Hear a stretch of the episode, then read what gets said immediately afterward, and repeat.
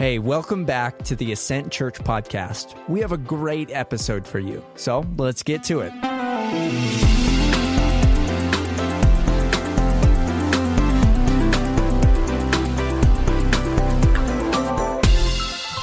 Good morning, Ascent.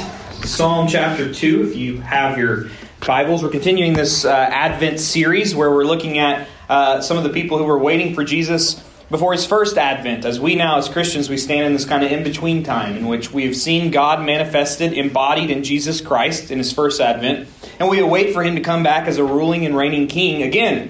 And uh, so, as we as we enter this season, it's really interesting to look back at people like King David, who's writing about 700 to 1,000 years. We're not really sure when this psalm was particularly written, uh, but as he's waiting on Jesus, uh, we get to see a lot more clearly uh, what he is talking about. We learn in the New Testament that this psalm in particular is about Jesus. It is a messianic psalm.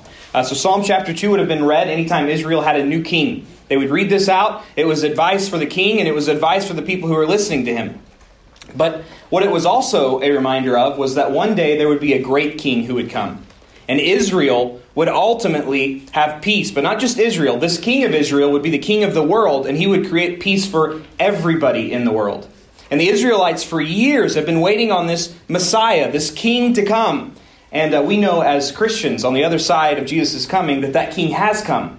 And that king's name is Jesus. And so we're going to celebrate him today. We're going to look at this psalm in light of Advent. Uh, but before I do that, I'm going to pray for us. And I also want to let you know, those of you who are following along in the Advent guide, uh, it's, it's been a really great week. Uh, and I know some of you asked for Advent guides, and I tried to order them, and they sold out of them. So uh, next year, I'll buy more Advent guides now that I know more of us are interested in it. But that doesn't mean you can't celebrate. Uh, as we're preaching this week on peace, you can meditate upon the peace of God, and there's a lot of great free studies online as well. Um, in fact, just meditating on Psalm 2 might be something great for you to do this week. Now, let me pray for us, and then we'll jump in. Father God, as we come to your text today, uh, I pray that you'd calm our spirits. God, I pray that we would experience your peace. Uh, Lord, I pray in particular for those who are brokenhearted today. Uh, God, I don't know why that's weighing on my spirit, but um, your Psalms tell us that you draw near to those who are crushed in spirit. And God, I know today as we come into this Christmas season, there's a lot of us who are feeling a little crushed uh, in spirit as we think upon what we have lost or what we don't have uh, or where we'd rather be. God, all of these things uh, can lead us to, to a place of anguish. And uh, Lord, we need your peace. And the only way we find that peace is through your Spirit and through you, King Jesus. God, we love you and we praise you. Amen. Amen.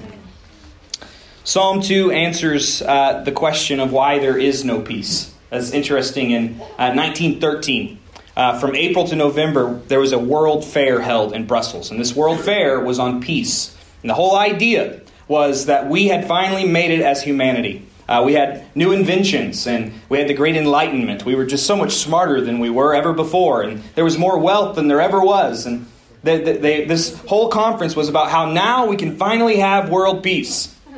Well, six months later, World War I started. In the 1900s, the 20th century, became the most violent and deadly uh, century of any of the centuries uh, for war. In fact, it's over estimated that over like 150 million people died in war, some way related, and that doesn't even include the Holocaust and all the other deaths that are related to that. And so, why is it when man feels we're at our smartest, we actually have less peace than we've ever had before? Well, I could have told them at the world peace in 1913 just by simply reading Psalm 2 that what they thought was going to happen wasn't going to happen. Because we get to see why there is no world peace and taking it to our specific level, this is why we don't have peace in our own lives. Like you don't have to look at world peace, you can just say my own life is, is chaos. I very rarely feel peace, and I would imagine if you very rarely feel peace, it's because of what Psalm 2 says. Psalm 2, verse 1 says, Why do the nations rage and the peoples plot in vain? And that word plot is the same word that's used in Psalm 1 when it's talking about meditating upon God's law. That's kind of the positive side of it. But he says most of us, we, we, ruminate on those things that are not that great. And you guys would probably all agree with that. Even if you're not a Christian, does your mind generally go towards good things or bad things?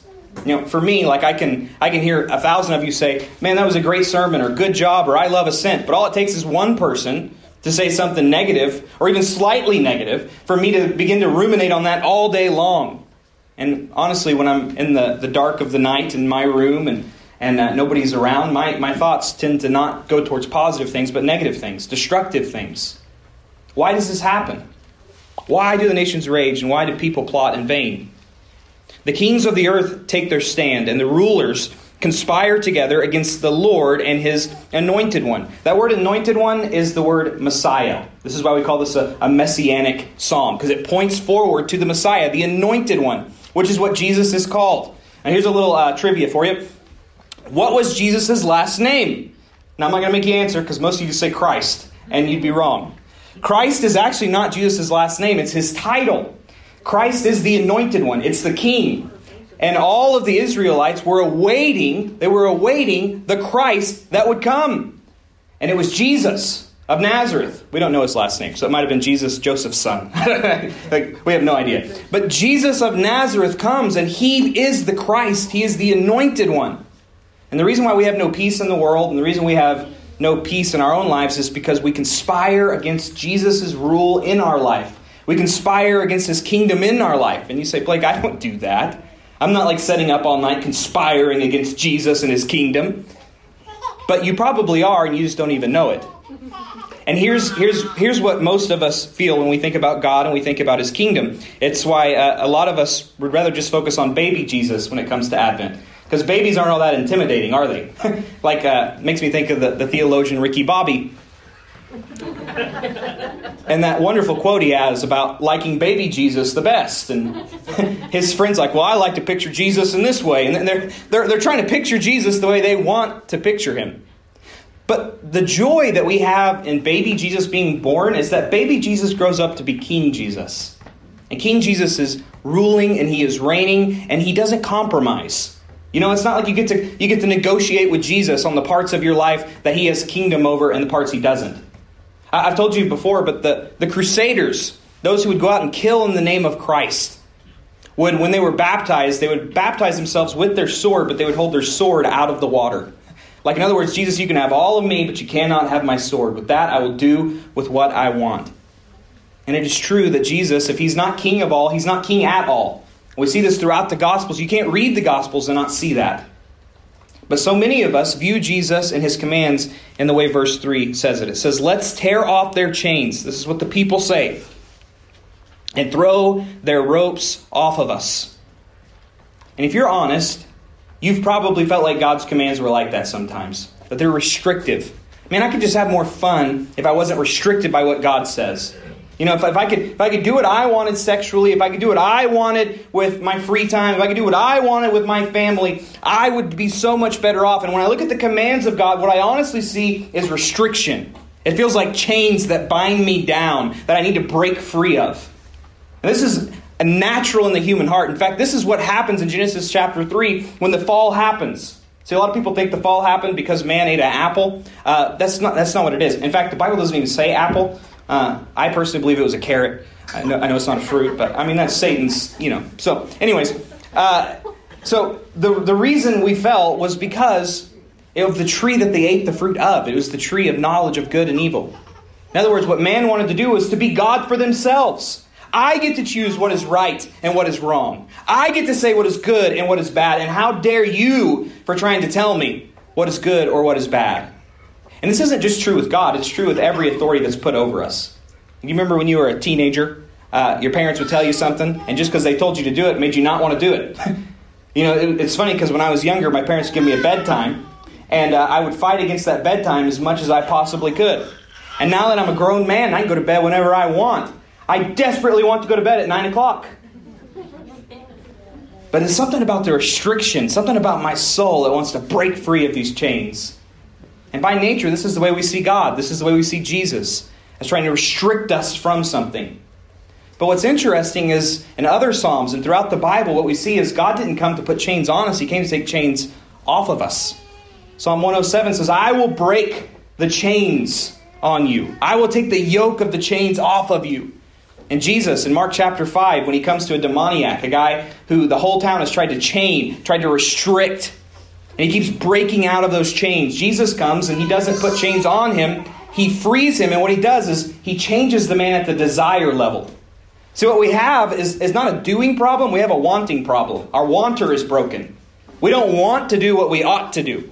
And Jesus comes to make us want to do that which we ought to do. When you begin to see God's commands not as restrictive, but as a refuge, you begin to see God in a completely different light. So when God gives us a command, it's because He set up the world. He knows the way it works, and He wants us to have peace. And He knows how peace comes. I was just thinking about three uh, Old Testament commands this week that people in Psalm 2 probably would have known as they heard it originally. Uh, number one, I, I, thought of the Sabbath. The Sabbath is uh, taking a whole day off of work, uh, work of any kind, and it was a day to worship God.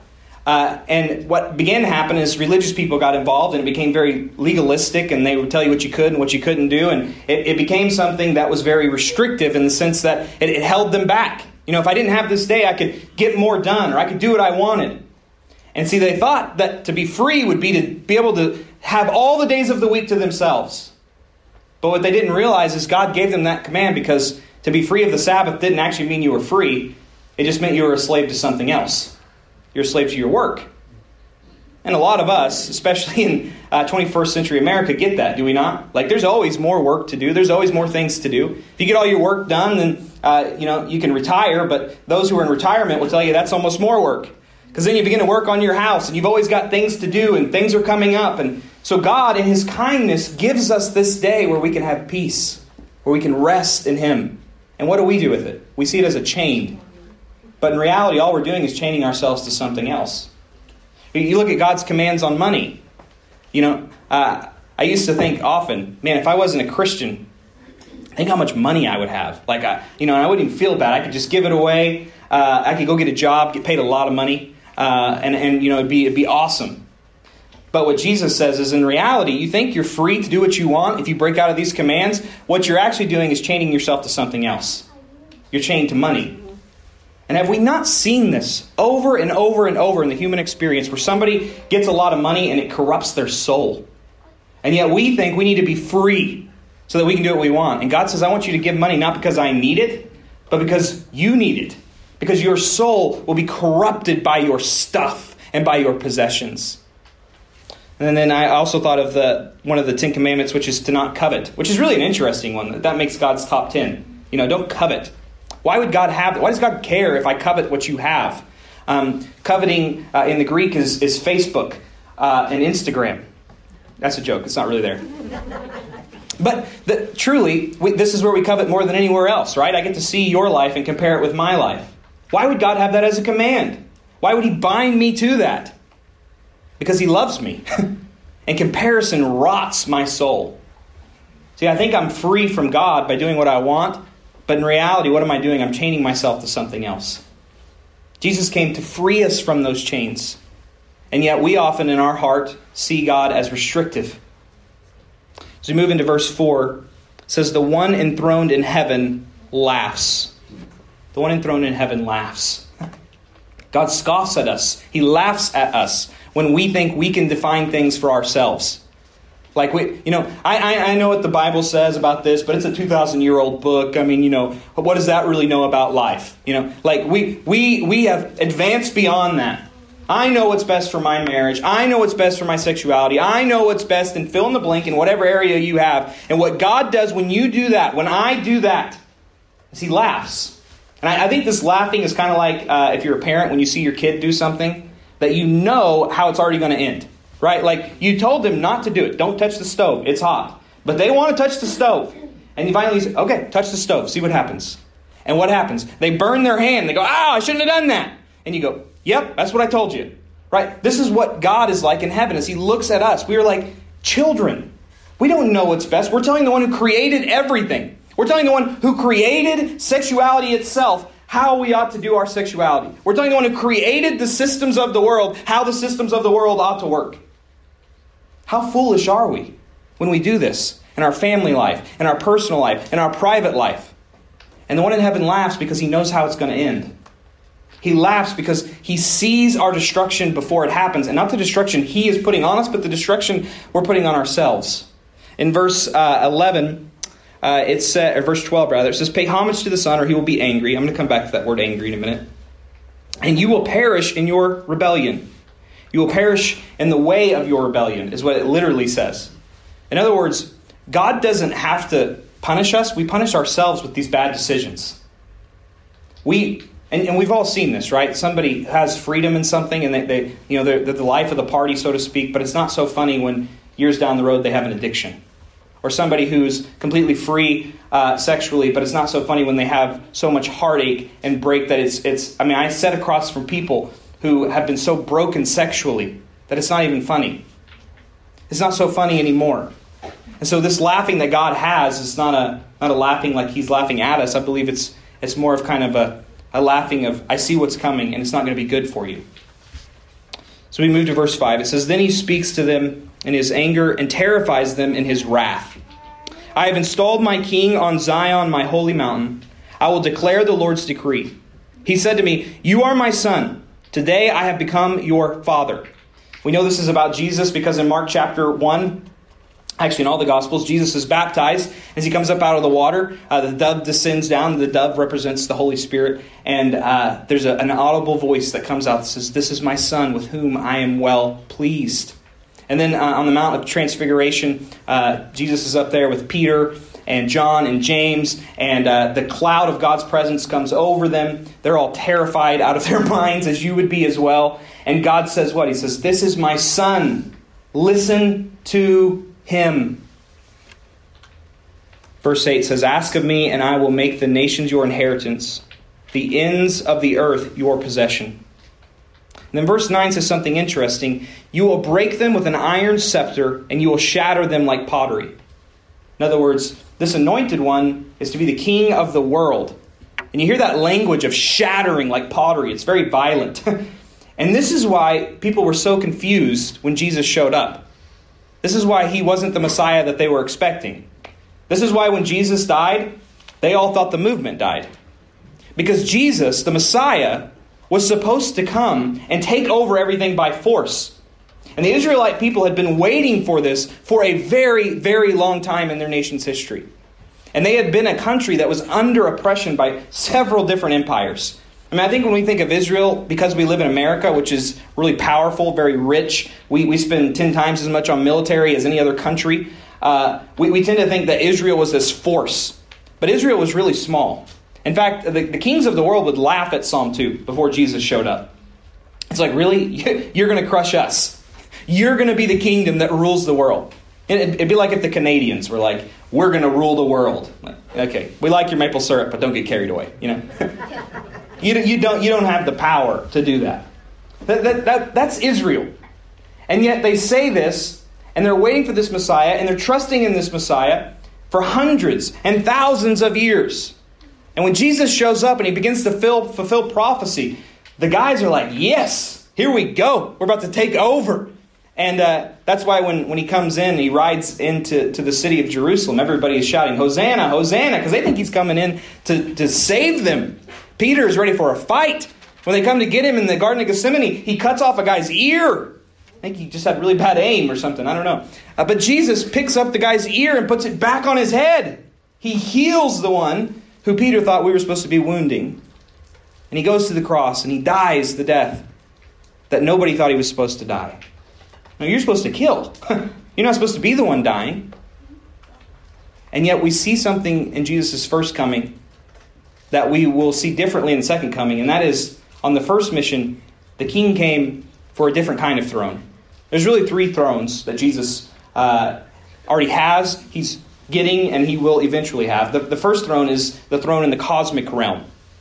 Uh, the Bible, uh, when we often think of it, we have a very Platonic view uh, of heaven and hell and earth, meaning like a lot of us think heaven is somewhere else and uh, hell is somewhere else, uh, and then earth is here. When in reality, the Bible teaches in the New Testament that really it's, it's better to think of them as different dimensions almost. That there's something in this world going on where there's heaven and there's hell and they are warring against each other in this earth. So there's a veil that I can't see that is going on right now in the spiritual realm. And what I do in this life through prayer and through obedience to Jesus affects something in that realm. And the way that realm operates affects something in this realm. And before the coming of Jesus, authority and dominion was in the hands of Satan. Yet with Jesus, he came and he died on the cross and he rose again. And in his resurrection, what he did was he defeated the powers that we cannot see the spiritual powers and principalities. Don't ask me any further questions. I don't understand it. It blows my mind. But that's what we have in the scripture. And this is why in Matthew chapter 28, Jesus, when he sends us out to go, he says, Go. And what he does is he says, I'll be with you, and I have all the authority. In other words, he took the power from Satan. So that as Christians, we're not afraid of the spiritual world. And as we preach the gospel, we push back darkness. And it's this, this idea of heaven taking over and heaven pushing hell out. And that is what has happened with the church. The church has made more advancements for the world than any other organization. We've made more advancements in education, in the arts, in the feeding of the poor, in every area you can imagine, in human rights. The church of Jesus Christ has pushed back darkness. Now, I will also say that the world is regressing in a certain way, but often we only talk about the bad side of things. No, the church of Jesus has made a huge, massive difference as we push back the darkness. Why? Because Jesus is on his throne.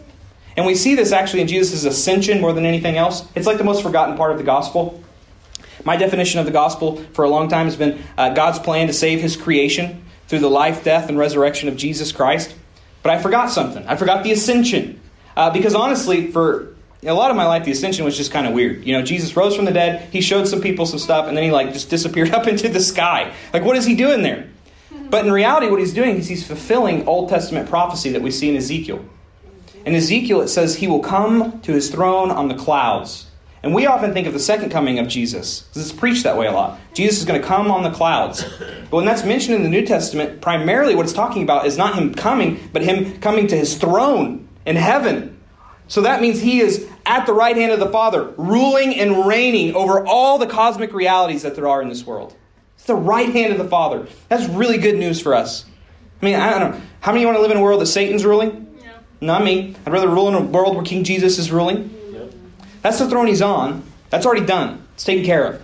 The throne he is seeking right now is the throne of your heart. This is, this is the age we're in. We're called the church age, where Jesus is drawing his people in so that he can be on the throne of the hearts of his people, drawing them in. And if you've ever wondered why it's taking Jesus so long to come back and get the last throne, which is the throne over all the worlds, this is when he's going to crush the kingdoms of this world, and his will be the only kingdom, and it'll be a kingdom of peace and joy and love, is because he wants you. That's why he's waiting. He's patient. He's patient. I'm about to talk about God's wrath. But to understand God's wrath, you have to understand his mercy is greater than his wrath. His patience is greater than his wrath. And the reason why God is waiting is because He wants you to find refuge in Him. He came and He made a way for us to have relationship with Him. So let's uh, look at God's anger, and then we'll we'll finish up here pretty soon. Verse ten it says, "So now, kings, be wise, receive instruction, you judges of the earth." Serve the Lord with reverential awe and rejoice with trembling. Pay homage to the Son. That could literally be translated kiss the Son or he will be angry, and you will perish in your rebellion. For his anger may ignite at any moment. All who take refuge in him are happy. We think of God's wrath, uh, a lot of us put God on trial. Like I read verses like that, and there's something in my soul that doesn't like it. You know, it doesn't match up with my view of who God is.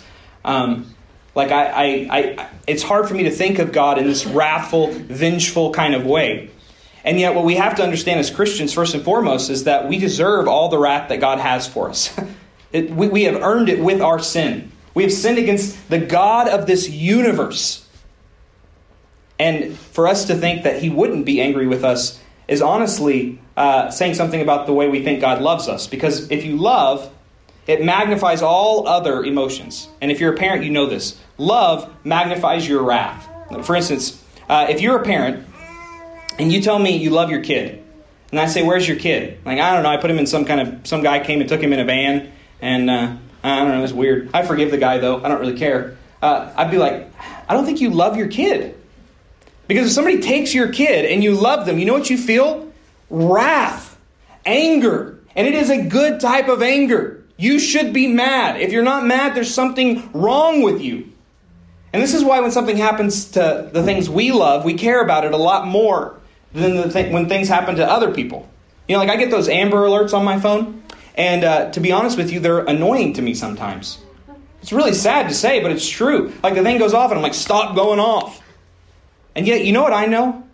There's a parent somewhere who is hoping everybody is reading that Amber Alert. Because they want nothing more than to find the person who took their kid and to get their kid back.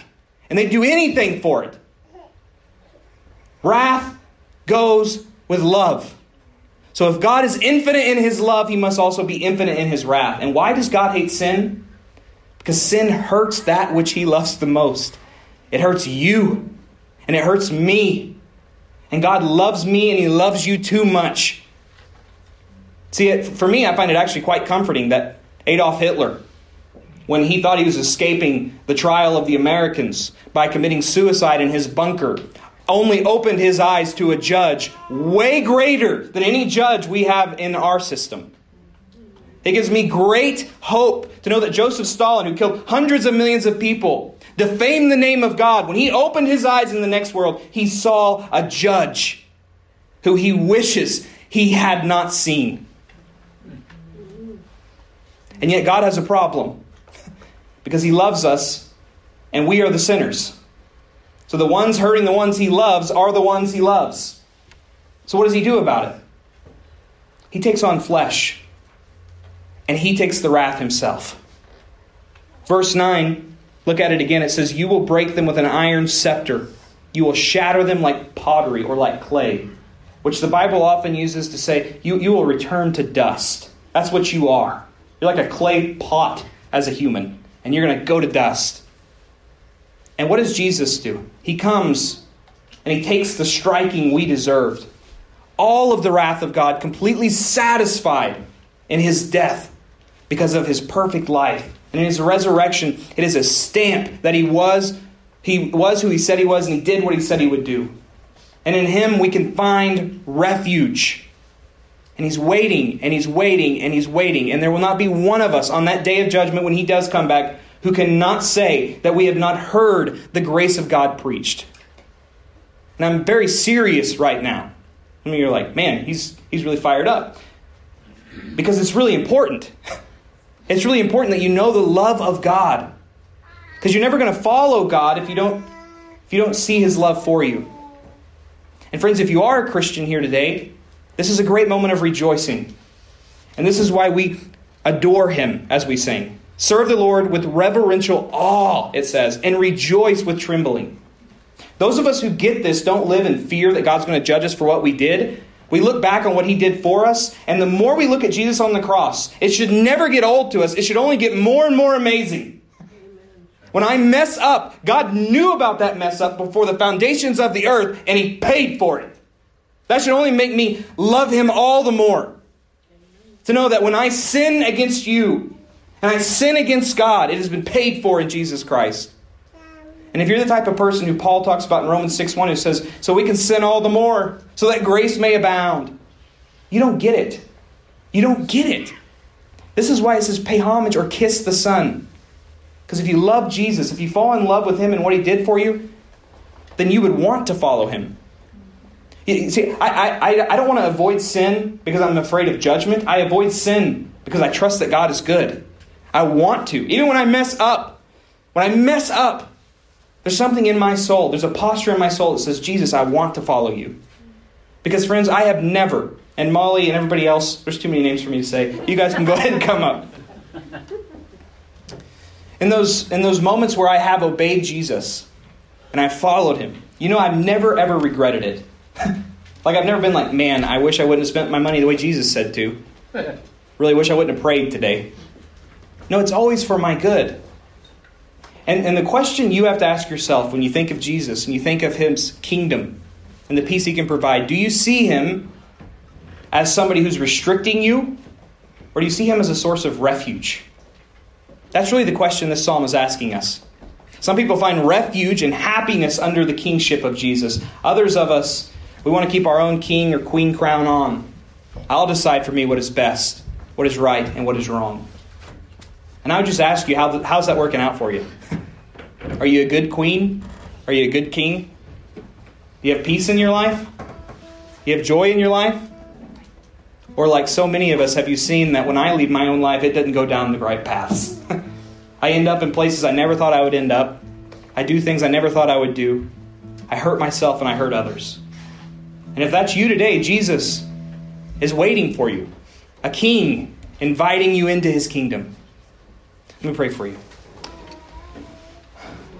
Father God, I struggle for words preaching this message. God, I know how easily it is to be misunderstood. And Jesus, I just want people to see you for who you are your love and your grace and your mercy. God, to see that the wrath that is righteous in you is because of your great love for us. God, I thank you that you've provided a way of refuge, that you're waiting and you're waiting and you're waiting to return so that more and more and more of us might make you the king of our lives. God, I pray today we would make no time in wasting as we reflect upon whether or not you're the king of our life. God, not in an altar call sense where we raise our hand and because we feel a certain way, we say, You're the king of my life, but God, in a true way, where we live like we believe you are who you say you are, willing to sacrifice everything to follow you in your kingdom because we believe you are the one true king. God, I pray today you would open the eyes of somebody in this room to see you for who you are their Savior and their Lord, the King of peace, the mighty counselor. Lord, may we adore you as we worship. Right now, friends, if you would, just want you to take 20 seconds of silence and ask the Lord what He might be saying to you through this message.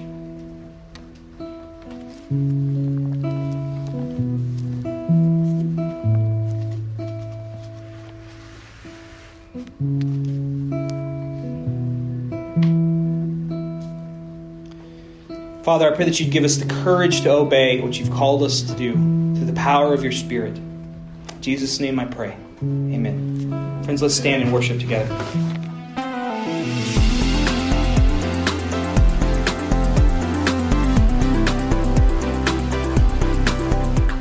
Thanks for tuning in to the Ascent Church podcast. You can check in with us on social media at My Ascent Church. New episodes each week.